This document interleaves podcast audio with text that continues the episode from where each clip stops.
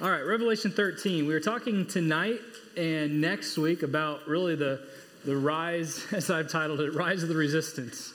All I could think of is a Disney ride, right, Amelia? Yeah, it's a pretty cool ride, isn't it? Uh, but this resistance goes against Jesus Christ, and this is really the rise of the Antichrist. We talked about that great dragon who is Satan the last time we met, and now we're going to talk about the two other parts of his counterfeit trinity. Remember, everything that God has, everything that Jesus is, Satan tries to counter it. And really, it is a counterfeit, it is fake, it is not truth. So tonight, we're going to talk about the Antichrist. And again, there's so much that we can talk about. And really, in chapter 13 of Revelation, it goes about and talks about the Antichrist as well as the rise of the false prophet. And really, it's one long message, but I've kind of broken it up. So we'll we'll hit on just the Antichrist tonight in the first 11, 10, 11 verses. And then next week, we will finish up talking about the false prophet. I'll try not to get ahead of myself because I actually broke it up into two different lessons and actually have the whole lesson ready for next week. So I'll try my hardest not to get ahead of myself with that. But in Revelation 13 1, we're just going to go ahead and jump right into it tonight. Revelation 13 1, the Bible says, And I stood upon the sand of the sea. Again, John uh, telling us what he saw in his visions. And I stood upon the sand of the sea and saw a beast rise up out of the sea, having seven heads and ten horns, and upon his horns ten crowns, and upon his head the name of blasphemy. Now, there's some of the things tonight we're not going to discuss yet. We'll get to it in future chapters. Just wanted to let you know that. And the beast which I saw was like unto a leopard, and his feet were as the feet of a bear, and his mouth as the mouth of a lion. And the dragon gave him power. Again, who is the dragon?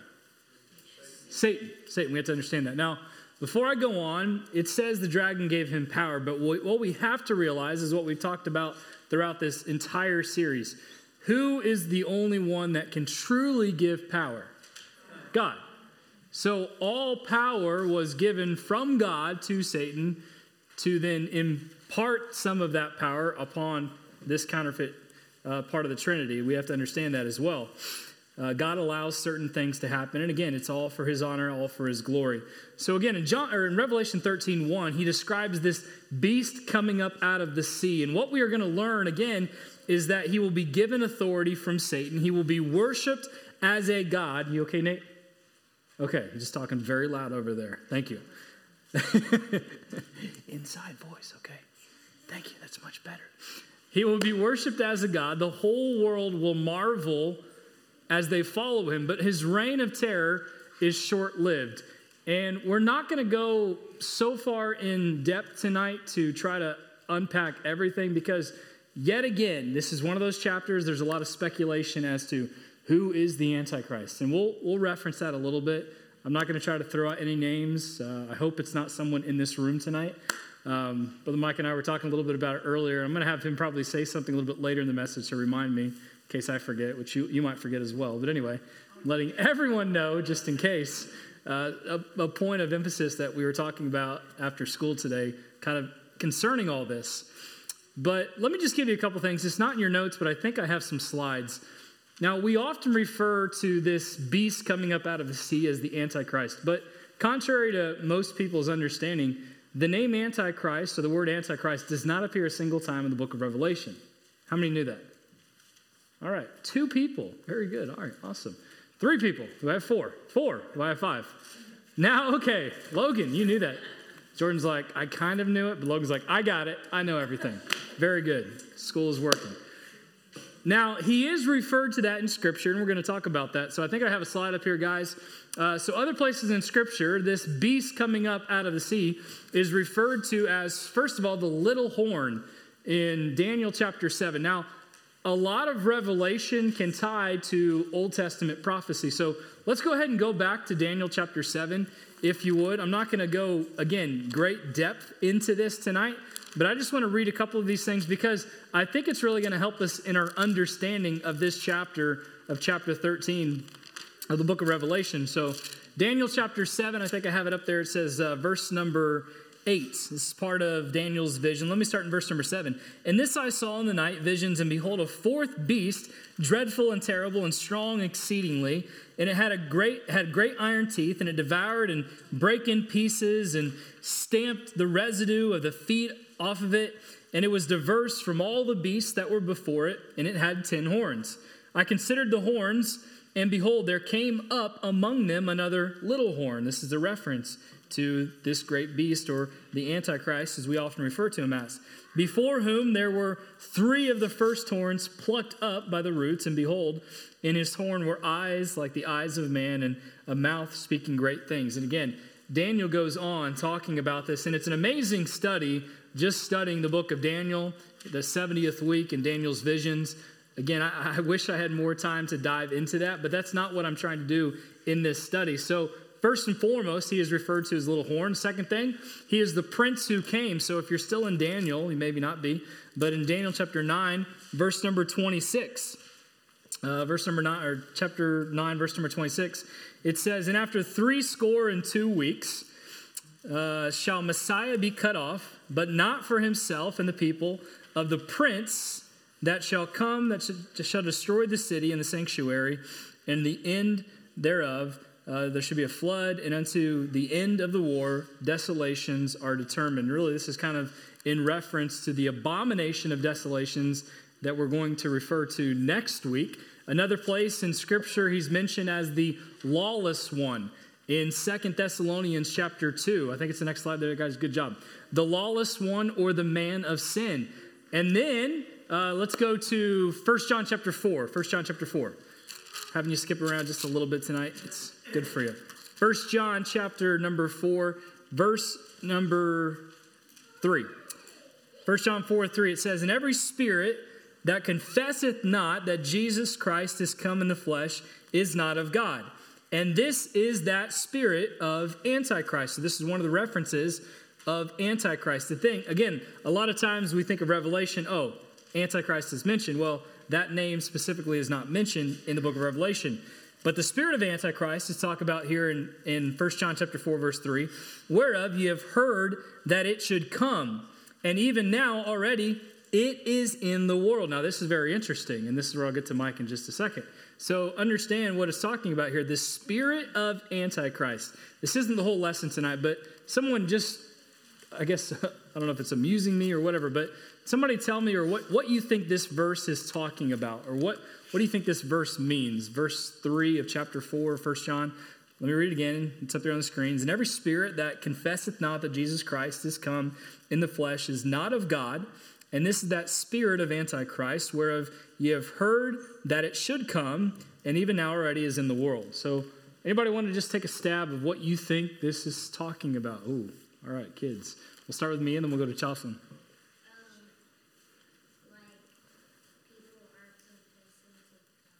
People aren't confessing to God. Okay, it's good. Good stab. It's good. Jocelyn.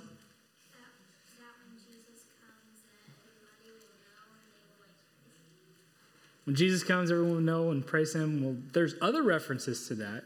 Good, good try. Good try. Anybody else?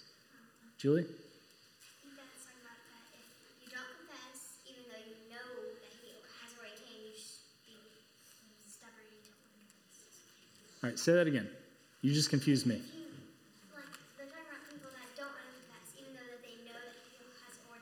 Okay, people that don't want to confess, knowing he's already come. Okay, Adam. I don't know about as far as confessing, but more following the rules of the world and not God. Okay. You know, things becoming more acceptable, more prevalent in culture nowadays that weren't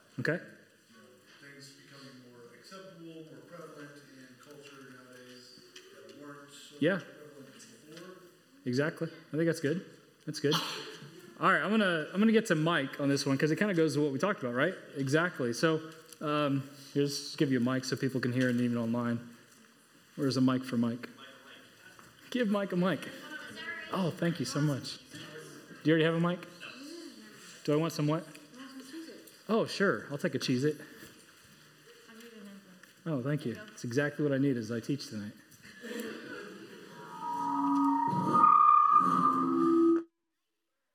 Hearing aid, I apologize.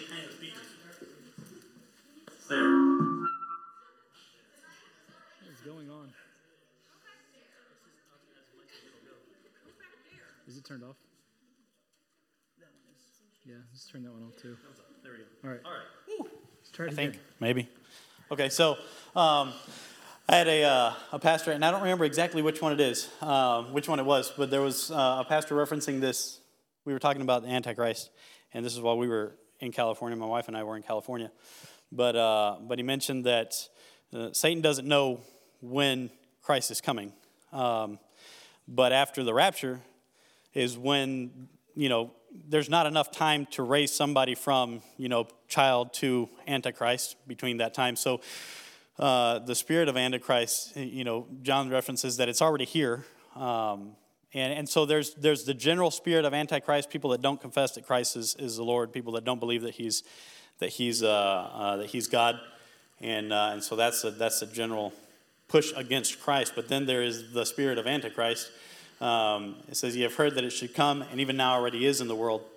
And, uh, and so he said that it possibly could be that, that Satan in every age has somebody lined up to take the, the point of the Antichrist uh, because he doesn't know when, when all of this is going to happen. So he's all throughout, you know, so throughout the ages, there, there's been people saying, you know, well, Hitler was, you know, was going to be the Antichrist, or Stalin was going to be anti- Antichrist, or uh, whatever president you want to name um, is going to be the Antichrist. You know, and so so which which may be true. You know, to some extent, that may have, that those people, that person or whatever, may have been part of Satan's plan. That if Christ came during the 1940s or 1930s, that Hitler or Stalin would have been the Antichrist. But Yeah. so that's that's kind of what we're talking about. No, I, I think that was good, and especially that that point. You know, I, I've talked about it before, but I think again sometimes we give Satan too much credit, thinking that he is omniscient, which omniscient means all knowing.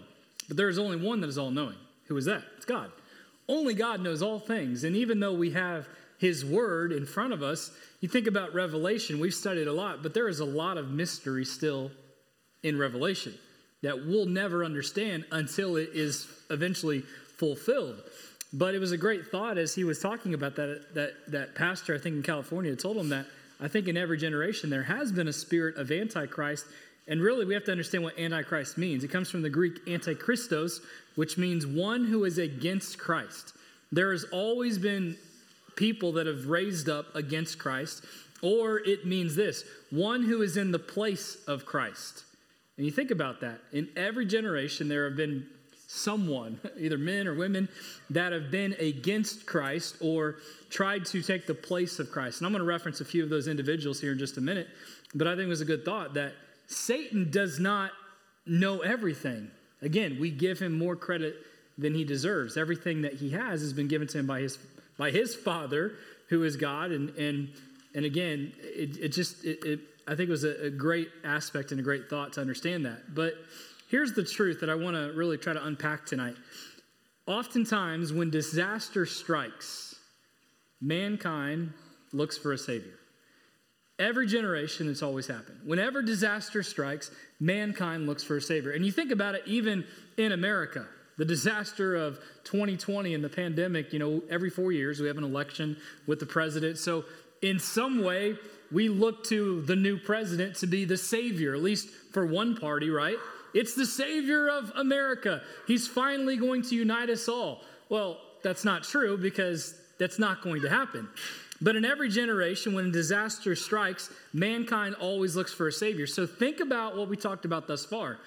Everything that's happened up until this, really almost the half point of the tribulation, this is kind of going backwards and kind of, it's, it, again, it's interesting. Chapter 12 and 13 kind of going backwards to then go forwards. But everything we talked about, all the disaster, all the destruction that has taken place, of course, the world is going to look for some Savior to come, to rule, to reign, to, to help make sense of this. And when we get to chapter 13, verse number 1, as John stands on the sea, he sees this beast rising up out of the sea, having seven heads and ten horns. Again, this beast is an anti Messiah. He is in war against Christ, even as he attempts to replace the true Christ. Now, it's an important thing to understand that this concept of Antichrist is multifaceted. Another thing that I have, I think, for you as well, it's not in your notes. I just put a slide together. There are four things that we see in the Bible about this spirit or idea of Antichrist. First of all, in Revelation 13 and 17, it's talking about an evil empire or a political power. If you want to write these things down, go ahead, feel free. An evil empire or a political power. Uh, second thing is sometimes a past and present impersonal force, force or presence or spirit. Uh, that evil spirit of this age, as 1 John 4 already alluded to. A third thing, and again, if you can't get all these down, you can see me afterwards and I can give you the notes. The third thing is this a literal person who are forerunners of the final antichrist first john chapter 2 references that as well and i think it kind of goes to what mike was just talking about that in every generation there has been those that have stood against christ you think about even when the christians were alive during the time of the bible in the new testament you had the evil emperor nero and i'm sure for some of them they thought this has to be the antichrist he is so much against christ this has to be the one well he was an antichrist, which means someone that is against Christ, but he is not the final antichrist. The fourth thing is this it is the final and climactic embodiment of satanic power and opposition to God in a person. Revelation 13 1 through 10 then discusses this. And there is a fluidity and even overlap, especially in this chapter, where the beast, the Antichrist, at times seems to be both a political empire as well as a person. You know, this is not unusual. You think of evil Nazi Germany, who do you think of when you think of Nazi Germany? Who do you think of? You think of Hitler. You don't just think of the, the nation as, as itself, you also think of their leader at that time. Uh, when you think of the founding of America, who often do you think of with the founding of America? George Washington, yes, he was our first president. Not saying he was an antichrist, but again, throughout history, many candidates have risen from the ranks and pronounced, been pronounced as coming Antichrist. I want to read just something quickly, kind of by way of introduction tonight. Bernard McGinn, in his book Antichrist 2,000 Years of Human Fascination with Evil, catalogs some must of the history. Listen to what he says. He said, There are also Old Testament types in men like Pharaoh or Nebuchadnezzar or Cyrus and the intertestamental Antiochus Epiphanes. Then the parade begins. Notable suggestions, and you know, Mike referenced some of these. Notable suggestions include Nero, Domitian, Constantine, Charlemagne, Napoleon, uh, even Martin Luther, Mussolini, Stalin, Hitler, Gorbachev, uh, Jimmy Carter, Henry Kissinger, Ronald Reagan, um, Saddam Hussein, Barack Obama, Pat Robertson, numerous other people, even you know, Donald Trump, other people have been named as antichrist. In fact, it's, it's interesting, even religious leaders were named as an antichrist. People like Luther and Calvin and Cotton Mather and John Knox and Cranmer, because they stood against the establishment and were really trying to follow the Bible. So they were like, oh, you're, you're completely off target there. John Wesley, Roger Williams, all have been identified as the Antichrist, as well as the Pope in many different facets with that. But the truth is, there have been a lot of different individuals who are Antichrist, which means, again, against Christ. And again, we're not going to then name an individual who we think it is tonight. What we're going to try to do is try to give some understanding of who the Antichrist will be or what he will come to do.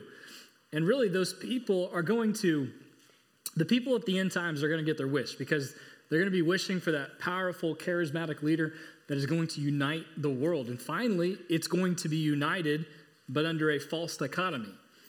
And Revelation 13 is really this long parenthesis that this interlude that goes back to chapter number 10. We have this beast of the sea in the first part, and then the, the false prophet in the second part. And really, what we see here is this is a counterfeit or a pseudo trinity. Because again, Satan counterfeits God the Father. Everything that God the Father does, Satan tries to counterfeit. Antichrist counterfeits God the Son. The false prophet counterfeits God the Holy Spirit. So again, he tries to have his own Trinity, but it's a pseudo Trinity. So let's go ahead and jump into the notes tonight. First of all, we see this Satan works to advance his kingdom. Satan works to advance his kingdom, always has, always will. The sea was often associated with evil in the ancient world and was oftentimes known as the reservoir of chaos. But also the sea, when it says here that a beast rising up out of the sea, the sea represents and symbolizes, as many commentaries believe, the gen, excuse me, the Gentile nations of the world. So what this is saying is that the Antichrist, the one of the, the, the leaders with, the, with Satan the dragon, is going to come out of the Gentile nations. He will be a Gentile.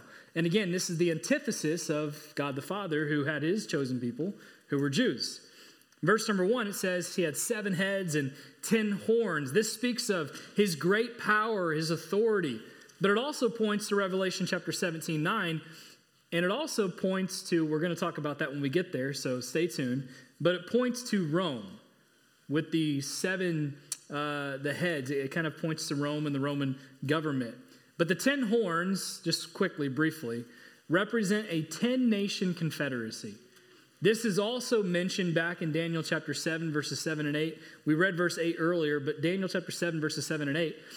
What the Antichrist, this beast of the sea, is going to do, he is going to form sort of a unified league of nations.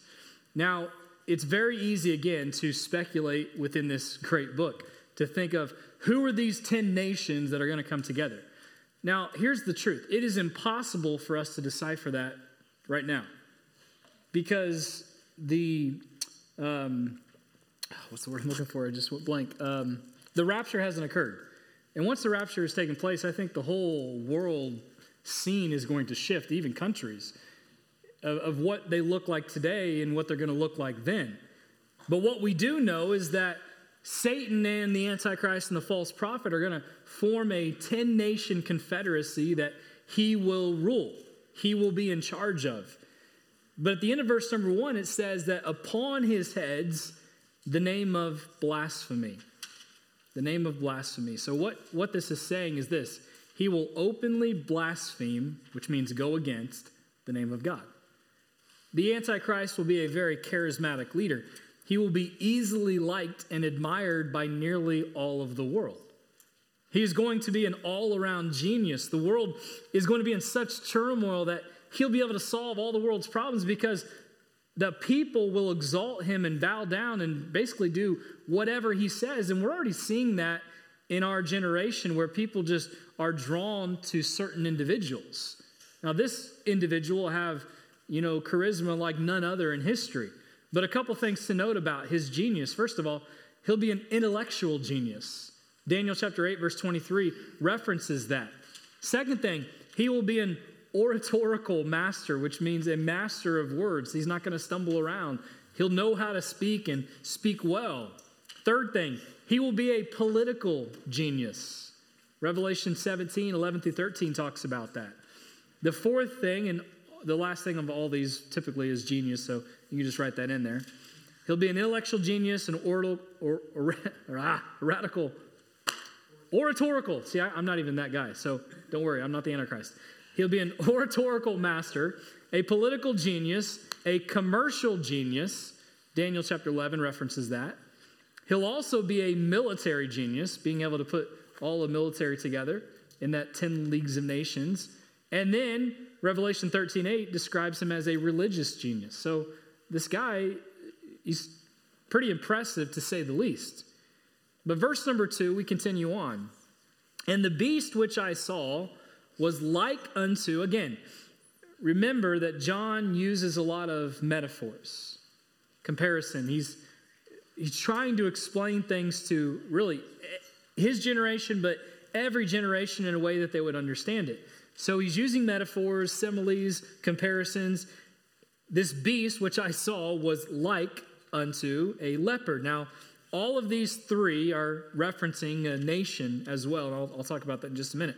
But it says, like unto a leopard, and his feet were as the feet of a bear, and his mouth as the mouth of a lion. And the dragon gave him power. But who gave the dragon power? God.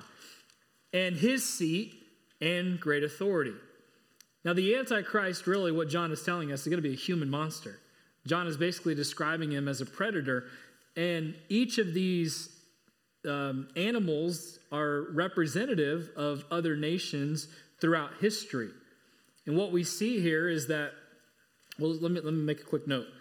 Many believe, so, all right, there's so much, there's so much in here in my mind tonight. Daniel chapter 7, verses 3 through 8, gives us this same picture, but it's in reverse order. Now, many believe it's in reverse order from Daniel verses in Revelation because John is looking at this in the past while Daniel is looking at it in the future. So that's why they kind of overlap a little bit. But anyway, so when it says like a leopard, it's talking about ancient Greece. Alexander the Great conquered the known world within 12 years, which is just astounding when you think about it. It's an amazing study of ancient history. But that speaks and shows of the swiftness and the agility of this empire. When it says he's like unto a bear, that is referencing ancient Medo Persia and the ancient Medo Persian Empire. This is depicting the ancient kingdom's ferocity and strength and stability in the form of a bear. And then where it says, like a lion, that is referencing Babylon, which we kind of talked a little bit about on Sunday in our Habakkuk series. This is talking about Babylon's majesty and fierce, all consuming power. So that's the first thing we see. Again, there's so much to unpack here. So stay with me. So again, Satan works to advance his kingdom through this beast coming from the sea, his antichrist against Christ. And then we continue on, verse number three.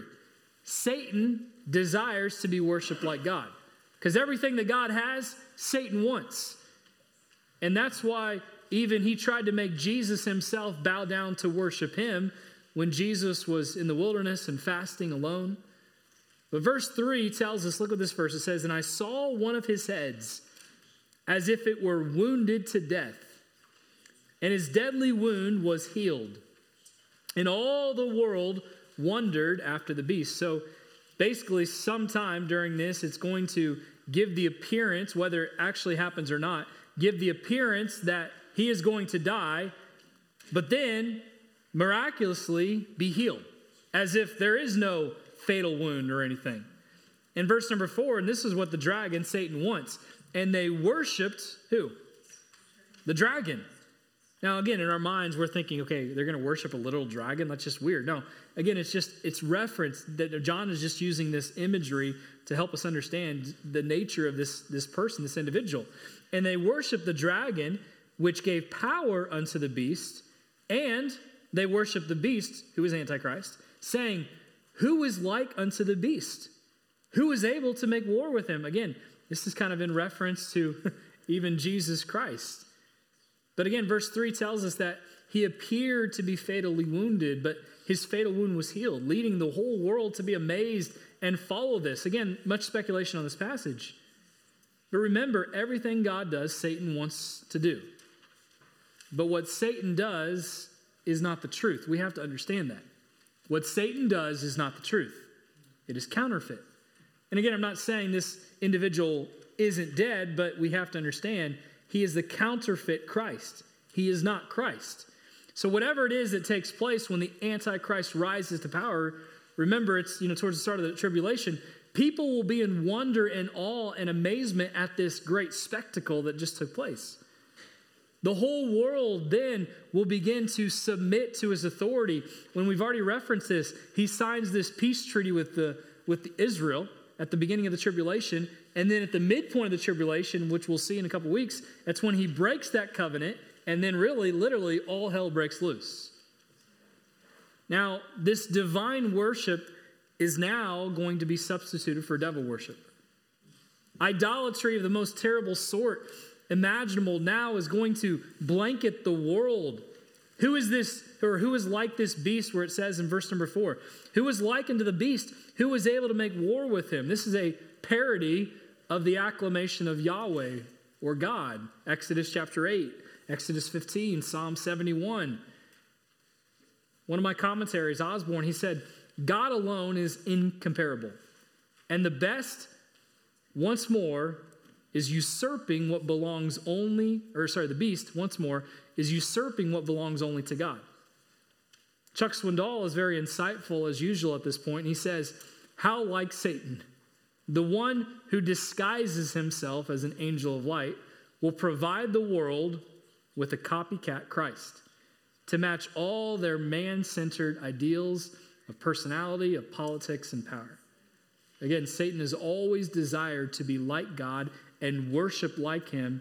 He always has, always will. And during this time, much of the world will bow down and worship because they believe that Our Savior has finally come. And it's just an amazing study when you think about it, amazing thing to think about. And even when we talk about the false prophet next week, which is the religious leader, getting all of the religions of the world to unite, again, you think about how, how is that even possible? Again, just wait for next week. I'm getting ahead of myself. All right, let's continue on. Verse number five Satan will be given power for a short time. Satan will be given power for a short time, and there was given unto him. Again, we've seen this referenced over and over in Revelation. Who was the one that gave him power? God. Good job. God was giving power to Satan. Why would God do this? Well, there's an end goal here with everything. There was given unto him a mouth speaking great things and blasphemies. So God gave power to Satan to then give it to his counterfeit trinity. And a mouth was given to the Antichrist, basically to be the, the megaphone of, the, or, uh, of Satan and blasphemies. And power was given unto him to continue 40 and two months, or three and a half years. Verse number six, and he opened his mouth in blasphemy against God. Everything he said went against God. Now, again, quick reference point, interesting note. Uh, a couple chapters earlier, we talked about the two witnesses that are going to be standing outside the temple, you know, basically for three and a half years and preaching against the Antichrist. And basically, he's going to be using this time to preach against them and preach against Christ. You know, what a spectacle. So, verse number six again uh, to blaspheme his name and the tabernacle and them that dwell in heaven. Verse number seven. And it was given unto him to make war with the saints, the Christians, and to overcome them, and power was given him over all kindreds and tongues and nations. But again, this is a short period of time, as it says, 42 months, which, which is just three and a half years. You know, the beast during this time will blaspheme God and his tabernacle and his saints. He will turn the world and Christians, um, or he, he will turn the world against Christians. And everything he says is in direct contradiction to God's word, which is the truth. Verse number seven, it tells us that he is permitted to make war against the saints. You know, some of the saints or Christians are going to be captured during this time and martyred killed for their belief. But because of their faith, they won't deny Christ despite persecution and imminent death. And the more I, I studied this, the more I read it, the more it, honestly it convicts me. It convicts me, and honestly, it brings shame to me because of their apparent boldness and my lack of boldness at times. That I am willing to deny Christ or not speak up for Christ in moments where I'm not being persecuted. And really, many of us could attest to that. And yet, during these last days, it's going to get so much worse than it is right now. Many of us can't even speak up right now. But during these end times, these Christians are still going to proclaim that Jesus is God, that He is the Son of the Most High, and they're going to live for Him. They're going to be faithful to Him. And yet, many of us can't even be faithful to Him at all. I mean, it's hard for us to even be faithful to Him for a day, honestly, for a week, for two weeks, for, for a month. Again, I, I'm guilty of this as well. We fall back into old habits and old lifestyles and old sins. Most of us do that, if not all of us. Your old habits might be different than my old habits, but we all tend to drift backwards because we lose focus of who's in charge. We lose focus of Jesus. We get our eyes off of him. We continue on, verses 8 through 10. What we see is this Jesus' followers will persevere even as they suffer. And It's just an amazing thing when you think about it. Verse number eight, and all that dwell upon the earth shall worship him. This is not Christians, but all those that dwell upon the earth that are not saved are going to worship him, the dragon, whose names are not written in the book of life, of the Lamb slain from the foundation of the world. Verse 9, John is kind of giving his readers a warning here. If any man have an ear, let him hear he that leadeth into captivity shall go into captivity. He that killeth with the sword must be killed with the sword. Here is the patience and the faith of the saints. So, all who live on earth during the time of tribulation that are not children of God, that have not gotten saved during that time, will worship Satan. But again, there's another group ones that follow the authentic Lamb. And the book of life of the Lamb that was slain is the book that contains the names of the redeemed. Verse number 9 and 10, really, it's an invitation to, for really for all of us, for every generation, to pay attention. I think John is giving us a warning. If any man have an ear, let him hear. Listen to what I'm saying because the application is so vital in any generation throughout history. Yes, he was writing to specific readers in the first century and what they were going through, through Nero and other, you know, just treacherous leaders. But the invitation, the warning is for all of us today, 2,000 plus years later. Don't let this go in one ear and out the other. This, you see, this is emphasizing the most important truth of what's to come. It's not a fairy tale, it's a reality.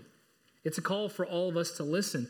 And in verse number 10, it's, it's kind of enigmatic. It's, it's almost mysterious for, for many. There's a lot of skepticism and a lot of, a lot of people that struggle with this verse, verse. But what I believe it is, I believe it's a call for endurance and faithfulness. David Platt says, he says, it is and it will be costly to follow Christ in this world. And we'll see that a little bit more next week as we study the false prophet. But it is and, and will be costly to follow Christ in this world. But don't compromise. Even if it means you're being slain, hold fast to your faith. faith. Even if it means you lose your job, you lose your money, hold fast to your faith. Even if it means ridicule, oppression, isolation, imprisonment, or death, hold fast to your faith and follow the Lamb.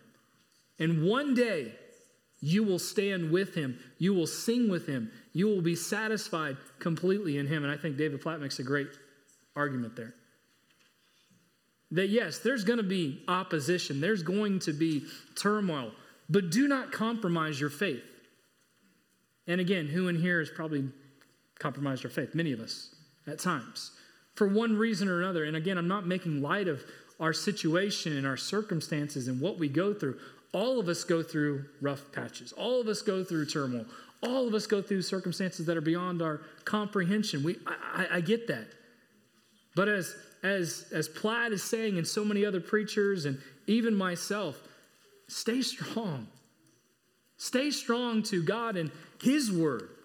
Be faithful to Him. And as we'll see even next week in the false prophet, with the, with the, with the false Christ, the Antichrist, the false prophet, there are always those that go against Christ. So you have to know for sure what you believe and why you believe it. That is why it's so fundamental to be in church, but not just to be in church, but to listen, but also to be in God's word for yourself, to study it so that you know what the truth is, so that you don't believe the lies of the counterfeit and the spirit of antichrist that is even in the world today. Again, we can talk about in the political scene how there is such a divide between what is truth and what is false.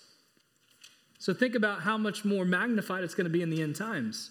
But even in, even in the Christian circle, and, and there's something I'm going to reference next week, you know, even, even in other churches that have God's word like we do, have completely gone astray and completely twisted scripture to say what they want it to say. Uh, I'll reference it next week. I don't have it with me. I've got it in my notes for, for next time, but uh, Lee Davis, he sent me something from a United Methodist bishop. It's a, it's a lady, but she's, she's an openly gay, she's lesbian, and she just basically just blasphemed Jesus. And basically, it's like, since Jesus, you know, changed from his, you know, hypocrisy and bigotry and all that kind of stuff, then we can change too. I was just like, seriously? That's what's being preached in churches. It blows your mind, but then at the same time, it's like, that's how the world's going to come together, and this religions are all going to come together as one, those that are left. But that's why it's so important to know what we believe and why we believe it. And again, those that have kids and grandkids, teach your kids and grandkids the truth, the truth of God's word. Even everything that's going on in the culture, it's very easy to think, well, you know, it's not that big of a deal. And again, we, we tend to celebrate people, right? Well, what we should celebrate is the truth. That's what we should celebrate, right? We should celebrate people that are doing things for God. But what we do too often is we celebrate people that aren't doing things for God. Not saying you shouldn't, you know, you know, have people that you like or, you know, even emulate at times. But, you know, I, I think about growing up. Again, I love sports. And, you know, just there was that, that desire to emulate certain sports stars. But my parents were good at helping me understand that, okay, it's one thing to, to emulate or copy certain things about what they do in their profession of how they throw a football or how they shoot the basketball. But don't copy their life because most of those people are wicked beyond the, you know, to the core. But a lot of times we like, ah, especially in the culture we live today, it's not that big of a deal. These kids, it's not that big of a deal. They can watch whatever they want. No, they, they shouldn't. We should monitor that. We should, and, and, and whatever they're watching, if they're saying something that goes against God's word, parents use that as an opportunity to teach your kids. But here's the, here's the reality most of us don't even know God's word, so we can't even teach them the truth.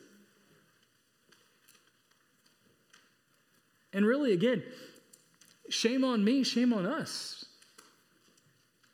I don't want my son and my sons to, to raise up in a to be raised up in a godless culture. I mean, it, it's happening. That's why men are talking about it today. That's why we have to do the best that we can as parents to raise up the next generation of Daniels, the next generation of Esther's, the next generation of Ruth's, the next generation of, of Nehemiah's and Habakkuk's that serve God, that want to live for God in the midst of a godless culture. It's our job, parents and grandparents, to do what we can to speak the truth. And what we see in this passage, again, oh man, I can't wait till next week because it, it kind of wraps it up together. So please be back in your place for that.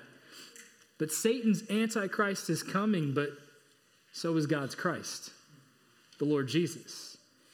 And listen, it's not a matter of will you worship? The question is, who will you worship? And it really comes down to this you'll either worship the Lamb that was slain, Jesus, or you'll worship the dragon and his beast. There's no middle ground. There's no neutral ground in the Christian life. You're either with Christ or you're against him, so what's your choice? I like what John Piper says about Revelation. He said the main point of the book of Revelation is that Christ wins in the end. And that you have to have your name written in the Lamb's book of life so that you don't get any mark on you that belongs to this beastly power. And here's the key truth that we close with the dragon will do his best to imitate Christ, but only one will stand victorious in the end, and that is Jesus Christ. You see, that's what we take from Revelation. Again, it all points back to Jesus, it all points back to the gospel. And again, there are some scary things coming in the next couple chapters as it really the final three and a half years, the tribulation, are just like poured out upon us in just a couple chapters. But again, take hope. Our living hope is alive, Jesus Christ. So, yes, the world and Satan has always had a counterfeit. But stay true to what you believe and what you know to be true. Let's pray, and we'll be dismissed tonight.